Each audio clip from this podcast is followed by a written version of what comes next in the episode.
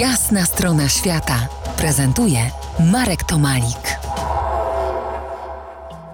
Rozmawiamy dzisiaj o ginących językach, być może o ginących y, światach. Gdy ginie język, to ginie świat. To są Twoje słowa, uzasadnij je proszę.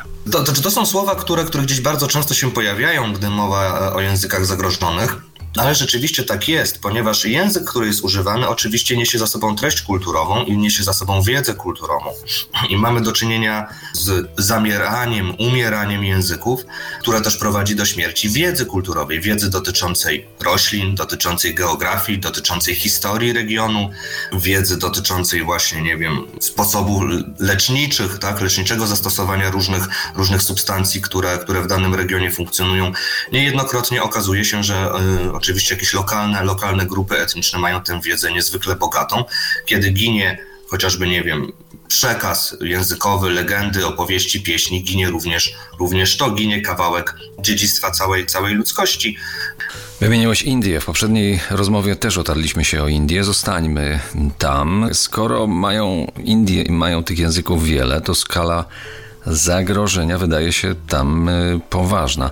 Jak dokumentuje się te umierające języki? Języków wymierających w Indiach, zagrożonych wyginięciem albo już, y, że powiem, w stanie, w stanie śmierci, to znaczy wiemy, że mamy tylko kilku albo kilkunastu użytkowników, nie mamy młodych osób, które ten język znają, mm, to jest pewnie około 200 języków obecnie.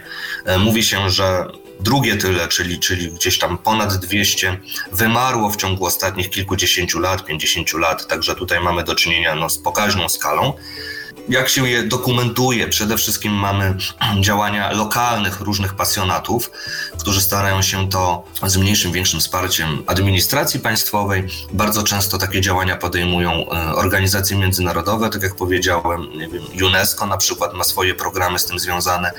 I takie języki się dokumentuje no, w ten sposób, że po pierwsze stara się je opisać na poziomie językoznawczym, czyli jeżeli mamy wystarczająco dużo materiału od użytkowników, a zazwyczaj nie mamy, bo są to języki, które nie są spisywane, więc trzeba zebrać jakiś korpus wypowiedzi, no to się je opisuje językoznawczo, tak? Opowiada się innym, tak? Próbuje się dokumentować gramatykę, fonetykę, jak to, jak to wygląda, plus oczywiście zbierać, nagrywać, w jakiś sposób utrwalać te treści kulturowe, czyli, nie wiem, nagrywać wypowiedzi, opowiadanie legend, opowiadanie mitów, pieśni, które jeszcze ktoś pamięta, no, UNESCO chyba o wszystkich nie dba jednakowo. Wśród rdzennych ludów Australii z 250 języków pozostało około setki w jako takim użyciu, a tylko 13 z nich jest przekazywana dzieciom. Koloniści i postkoloniści musieli na to czekać ponad 200 lat, ale to już inny temat. Do rozmowy z Krzysztofem Gutowskim, orientalistą,